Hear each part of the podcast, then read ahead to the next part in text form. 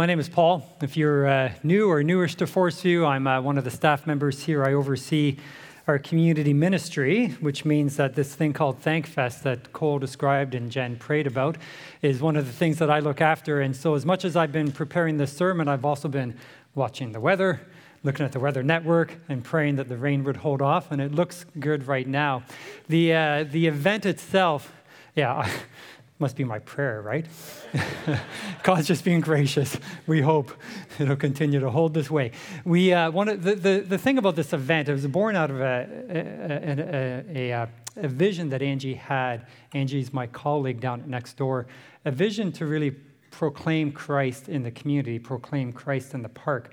So, on top of all the things that we're doing today that Cole described earlier, we're also bringing the worship band down, and Janessa's going to lead the worship band. And you're welcome to come join us at 3 o'clock just for a few moments of worship in the park and be part of this experience of claiming this and proclaiming Christ in the neighborhood if you have time.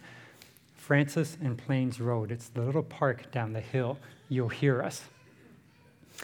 This man here uh, his gonna, face is going to come up here in a sec. His name is Anwar al Awlaki. The New York Times ran a story on him recently. He's, a, he's an imam, but he's a radicalized imam who was assassinated by the US military in 2011. And his message to Western Muslims was this they will turn on you. They will turn on you. In specific, his words were Today, with the war between Muslims and the West escalating, you cannot count on the message of solidarity you may get from a kind neighbor or a nice coworker or my edition or a church sponsoring group. The West will eventually turn against its Muslim citizens. This is a shocking message for us, particularly in light of what we are in the midst of experiencing, as, uh, as Jordan updated us on. We welcomed a Muslim family, refugees from Syria. The Al Shelmi family landed in Toronto, as you learned, and if Al had been at that airport that day, you could almost imagine him coming alongside them and whispering in their ears, Don't trust them. And he's, so really, his message was to raise doubt, causing people to ask the question Do we trust love, this thing that we are seeing and experiencing, or do we listen to the message of fear? I was thinking about these things. Uh, the other day as I was walking through my kitchen and I heard Elizabeth reading to my kids a, uh, a biography of a, of a civil rights activist named John Perkins. And in the midst of uh, reading this story, she was, uh, she was, as she was reading from it, she was quoting, uh, or the story was quoting Martin Luther King, who says, Hatred and bitterness can never cure the disease of fear. Only love can do that. Hatred paralyzes life, love releases it. Hatred confuses life, love harmonizes it. Hatred darkens life, love illuminates it.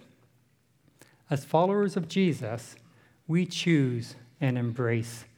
We choose to embrace and express the message of love. And love is what was shown to the Al Shamri family and will be continue to show to them as we journey with them. And as we go through this series on the message of gifted, or the, as, as through the series called Gifted. Today, amidst the, three, the last three weeks of the series, we're looking at gifts called the motivational gifts, which we looked at last week, the manifestation gifts, which we'll look at next week. Today, we're looking at what we call the ministry gifts. And if I could term them even differently, I would say the ministry gifts are like the love gifts, because they are the gifts that for us express the love of Christ in practical ways. They are the hands and feet type of gifts. The hands and feet is good because it alludes to the body metaphor. And the body metaphor, as you know, shows up in the various passages that we've been studying along the, uh, alongside the spiritual gifts, as it did in Ephesians 4 and as it did in uh, 1 Corinthians 12, the passage we study today will also allude to the metaphor of the body.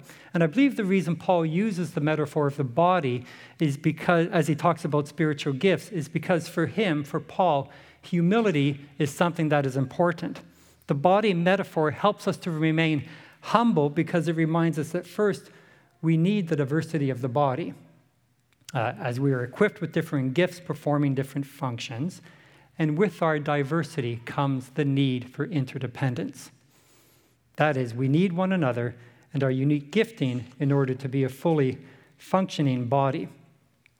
We also see Paul stressing humility as he reminds the members of the body, that is us, he reminds us that it is through God's grace that we are gifted with certain gifts. In other words, remain humble because the gifts that you possess are in, are in themselves, in and of themselves, gifts. They are gifts from God. So our reading today is from Romans, Romans chapters 12, or sorry, Romans chapter 12, verses, uh, verses 3 to 9. Maybe just go back a couple of slides, Tim. For by the grace given to me, I say to everyone among you not to think of yourself more highly than you ought to think, but to think with sober judgment, each according to the measure of faith that God has assigned. For as it is one body, for as it is, for as in one body we have many members, and the members do not all have the same function, so we, though many, are one body in Christ, and individually members one of another. Having gifts that differ according to the grace given to us, let us use them. If prophecy, in proportion to our faith, if service, in our serving, the one who teaches, in his teaching, the one who exhorts in his exhortation, the one who contributes in generosity, the one who leads with zeal, the one who does acts of mercy with cheerfulness. I referenced earlier the arrival of the Alshemri family, and of course, Jordan shared about uh, their arrival as well. And if we look back at the timeline of their arrival, we'll remember that this journey actually began in the summer of 2015. Um, Jordan was doing some summer reading, and he was, uh, came across a book that's, whether it was a history book or a historical novel, I'm not sure, but it told, it reminded him about the, uh, the treatment of Canada and other Western nations of Jewish refugees post World War II, and basically the harsh treatment, the kind of the closing of the doors type of treatment that they received after the war. And Jordan's prayer was something like, Lord, may I never be complicit in the treatment of refugees the way others were before. And Jordan shared that prayer with us. And he shared this vision then, brought it to the leadership team, and then to us as a congregation a vision and a, and a message, and actually a challenge to consider refugee sponsorship. In no- November, Jordan and I attended a workshop to learn more about this. And then in December, amidst that busy season where we are calling uh, you to giving in so many ways, we made the call to refugee sponsorship and we invited the body of Christ Jordan, really, and the leadership team invited the body of Christ into this experience and into this journey of sponsorship, which, of course, began with a plea to raise funds and a commitment to serve this family upon their arrival. So, as we look upon the ministry gifts, as I read through that passage, a lot of different gifts were listed. We're going to camp on three of them this morning. And the first one we're going to look at is the gift of giving. Paul says basically the gift of giving. If you are to give, give generously. He doesn't give us a lot of instruction beyond that. If your gift is to give, give generously. Now, when it comes to giving, we like to know then how much are we supposed to give? And when you think about the sponsorship experience or initiative, we said to all of us, well, we're to give $30,000. This is what we need to raise in order to sponsor this family and support them for a year. But we didn't tell you how much. We didn't tell you how much. We didn't say each of you are to give this particular amount. In some ways, we kind of like these rules, don't we? That kind of give us a guideline so we know, well, I can give this much. I'll give this much. And we use the tithe in that way. The 10% becomes that rule for us. But Paul doesn't use the tithe. He says, if your gift is to give, the only rule he gives us is to give generously. So maybe that then leads us to ask well, what is generous? How do we define generosity? Is there a rule to follow there that will give us some guidance? C.S. Lewis in Mere Christianity gives us some words to think about. And he says, really, there may not be a rule. He says, I do not believe one can settle how much we ought to give. I'm afraid the only safe rule is to give more than we can spare. In other words, if our expenditure on comforts, luxuries, amusements, etc., is up to the standard common among those with the same income as our own, we are probably giving away too little. If our charities do not at all pinch, I love that English word, right? Pinch. If our charities do not at all pinch or hamper us, I should say they, our expenditures, are too small. There ought to be things we should like to do and cannot do because our charities' expenditures exclude them. Well, thank you, Mr. Lewis. All right, how are you feeling about that? Some tough words, right? It's not about the tithe, it's about being generous. And how do we define generosity? Well, according to C.S. Lewis, his thought is that it kind of needs to hurt a little bit and that it should look different than your neighbors. And I think what he means there is that it should look different than, than the rest of the world. It should look different than what culture says we should give. What else do we need to know about generosity then? Is that enough? Or do we need some more help? Is there some more guidance that we can find? Well, Paul in 1 Corinthians 12 gives us a bit more guidance around this, but he doesn't give us any particular rule once again. In 1 Corinthians 12, there's a situation where Paul is writing to the church of Corinth who had committed to pledge or had, who had pledged to give money to the church back in Jerusalem. And it sounded like they were maybe at this point kind of waffling on that.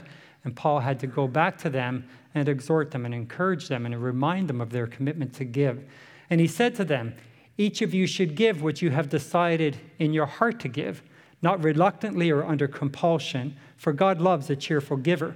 In other words, you're giving in, you're giving in generosity, Paul was saying, is an individual and deliberate decision that is worked out with God and stems from a heart of gratitude. So, maybe on that last thought, I want to talk about this idea of giving cheerfully. Giving cheerfully might also be dependent upon giving to something that you have a particular heart for, because Paul's saying, work it out with God and give cheerfully. And that idea of giving cheerfully, well, what does that mean? How does that feel? And one idea here is that maybe we are giving cheerfully when we are giving towards something that we have a particular care for, that we have an intimate relationship with, that we have a connection with. Angie um, runs, the, runs the women's group at Next Door, and about 20 different women over the years. It's been a growing group, and various people coming and going. But last year, she had about 20 women come in, and she had this idea, she had this uh, desire to give them this book, this book called Jesus Calling. Jesus Calling is like a devotional book. It's a, it's a, it's a, it's a book that she believed would help people lead them further into their relationship with Jesus. And she had this desire to give that to them. But the books, you know, books cost money, and 20 books cost a lot of money. And so she approached someone who she knew had an intimate relationship with this ministry, who loved the ministry, and who also loved evangelism and discipleship. She loved the, this person, this man, loved the fact that this work was going on. So she approached him to donate the money to buy these books, and he did so. And he did so, I think, and he did it cheerfully because he was so well connected to this and he loved the stories of what were going on. Over the year, a year passes, new people start to come to the group. They see that some people have a book and others don't, and they start asking, Hey, are there any more books around? And um, says, Well, you know, we're kind of out. And then more people start asking about the books. And so she returns to this man, to this donor, and says, could you give us some more money? We need more books. And he cheerfully responds again because of this connection he has to this ministry and because the work that's going on inspires cheerfulness. He's cheerful to give because he's encouraged by what's going on. So, giving is about being generous to the point we are stretched at an amount worked out intimately with God because we love the work of the kingdom. We also want to look today at the second ministry. The second ministry gift we'll take a look at is the gift of serving. Paul's instructions are pretty simple on this one. If your gift is serving, then serve. It implies, and we have to kind of, well, what does this imply? Well, it implies faithfulness, I believe, and it implies diligence, and I believe it also implies some element of sacrifice, similarly to the gift of giving. The word serving comes from the Greek uh, diakonon, in that which literally means uh, waiting tables, and is the origins of the word deacon, which, depending on your, uh, your church background, you may be familiar with this as an office of the church. Now, Paul, when he's speaking about serving here, He may be speaking about the office of the church. We know that in the early church, people were appointed to that office, including Stephen and the other, disciple, the other uh, I guess, disciples uh, early on in the, in the early church. We know that there's a woman named Phoebe, also mentioned in the book of Romans, who is described as a deacon or a deaconess. And Paul may be speaking about that office, people holding that office. But just as likely, Paul may be speaking to you and me on this one. He may be speaking to people who simply are called to, on an ad hoc basis, serve a particular need, or called to, on a regular basis, serve, an ongoing, serve in an ongoing capacity. And he's saying to us, if you're called to serve, then serve. So the gift of serving, in that sense, will look like the team of people who are going to arrive here tomorrow morning and pack up all the stuff that we collected for the Al Shemri family, load it into a trailer, take it down to the apartment at Surrey Lane, and set up that apartment that is serving.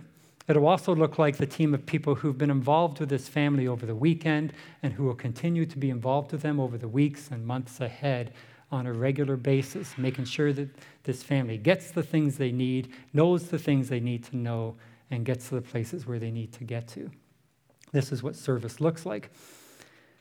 Service also looks like this, and I like this, and if you, uh, if you can't see that very well, you need to grab a newsletter on your way out. But this is a list of all our students. Uh, we think it's pretty comprehensive of all our students here at Forest View who are in university. And it is inspired and is born out of uh, a desire to serve by a man named Ross Woodward. Ross is a patron saint here at Forest View, an elderly gentleman whose service is to pray for young adults at our church. Not only does he pray for them, but he uh, every month Nancy will give him a pile of newsletters and he'll mail these newsletters off to them so that they still feel some ongoing connection to the church. That is his act of service. Now, this is a man who, in his younger days, was a missionary doctor in Angola, and so his service looked much different at that time. But recognizing his age and the limitations that come with age, he is determined that he is going to continue to serve, even though he must serve within particular, within particular limitations. I may have told this story about Ross before. In fact, I'm sure I, I'm sure I have. That we run a community Christmas dinner every year. And a few years ago, I went into the warehouse where all our servers, mostly youth, were taking and stacking the dirty plates. And as I poked my head in one time, there was Ross. And this is December, it's cold in there, in that unheated warehouse, scraping plates, picking up on something. He didn't have a particular job to do, uh, but he found this, and he found it as a need and an opportunity to serve.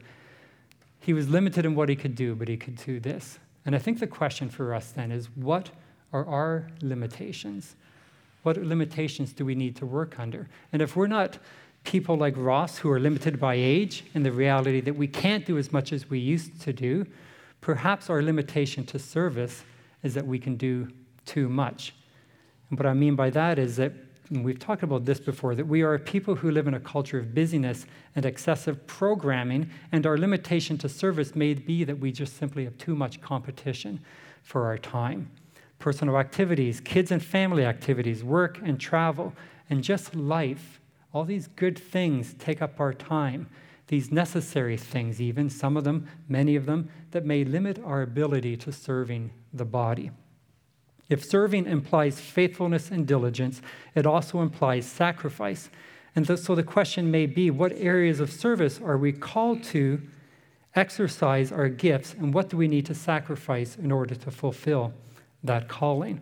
I want to say a few things about this. The first part of that question I asked is what areas of service are we called in to exercise? To help you with that, I want to encourage you to listen to the stories. The story team here at Forest View, under Cole's direction, has been working hard to gather the stories of our community. We heard Christy's story this morning. We heard Chantel's story earlier and Amy's story earlier. Listen to these stories and allow them to resonate, allow them to inspire and encourage you, and give you some sense of where it is that we are to serve and how it is that we are to serve. Listen to the stories.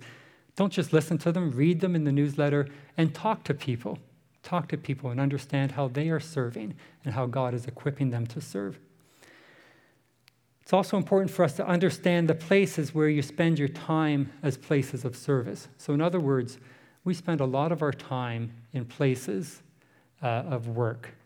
And we don't want to create this sort of sacred secular divide that says only the things that go on on Sunday morning are places where you may serve. Part of your serving is understanding the place where you, are given your time and where you're spending your time the act of service is to serve within that capacity, is to serve within that place. And there's going to be some sacrifice to that, even. It means that you're going to have to develop deeper relationships in those contexts and be open to God prodding you to move into places that you may not be comfortable moving into.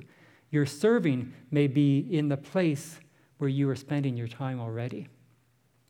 Not calling you out of that, but understanding that that is a sacred place for you where God has placed you.